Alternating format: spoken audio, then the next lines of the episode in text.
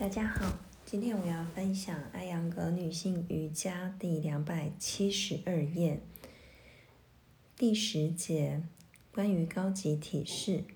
编写这一个部分的目的是想向读者们展示，即使是最复杂、最高级的姿势，也是在女性能力范围内的。女性朋友凭借自身特质，完全可以攻克他们。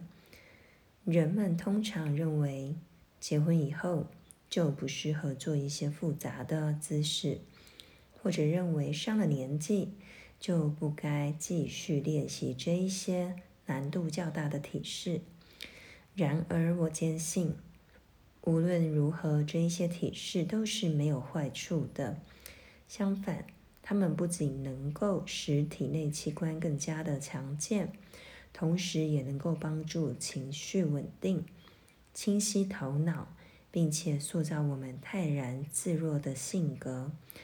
这里所选择的动作都是以那些身体能力可及的动作为基础的，如通过挤压腹部来拧转身体的姿势。以双臂平衡身体的姿势，以及大幅度的向后伸展。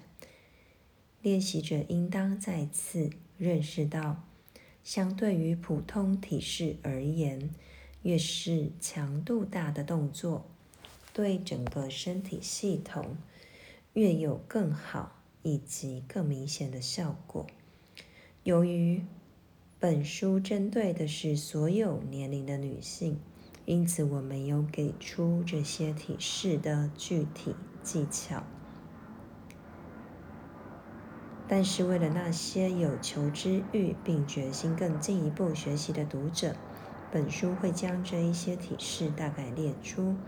在掌握了本书的所有体式之后，读者可以参考我父亲撰写的《瑜伽之光》来练习这些高级体式。下面就是本书将列出的高级体式。体式第八十一：睡眠瑜伽睡眠式 （Yoga Nidrasana）。图两百零二。瑜伽睡眠是睡与醒之间的一种中间状态。在这个姿势中，练习者躺于地面，两脚在后头。交叠，脊柱获得最大程度的伸展。腹部脏器内所有的器官都得到挤压、调理和按摩，身体在这个过程中得到休息和活力。体式第八十二：公鸡上轮式 u d w a k u k u t a s a n a。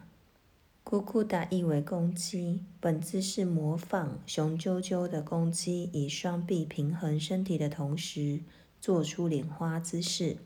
这里脊柱再次得到大幅度的拉伸。这一个体式可以形成强壮的手臂和健康的腹内脏器。可以参见图两百零三。体式第八十三：侧公鸡式 （Pasva Kukutasana）。Pasva 意为侧面或体侧，交替在身体两侧练习莲花式时，练习相同的一个动作。前面一个体式的效果已经强调过了，而这里脊柱向体侧方向扭转，给内部器官更多的按摩，从而使之更加的强健。体式第八十四：孔雀起舞式 （Pincha Mayurasana）。Pincha 意为羽毛，Mayura 意为孔雀。这个体式模仿孔雀开屏，能够消除颈部、肩部以及肩胛骨的僵硬，具备倒立姿势所有的效果。可以参见图两百零五。体式第八十五：鸽子式，Kapotasana。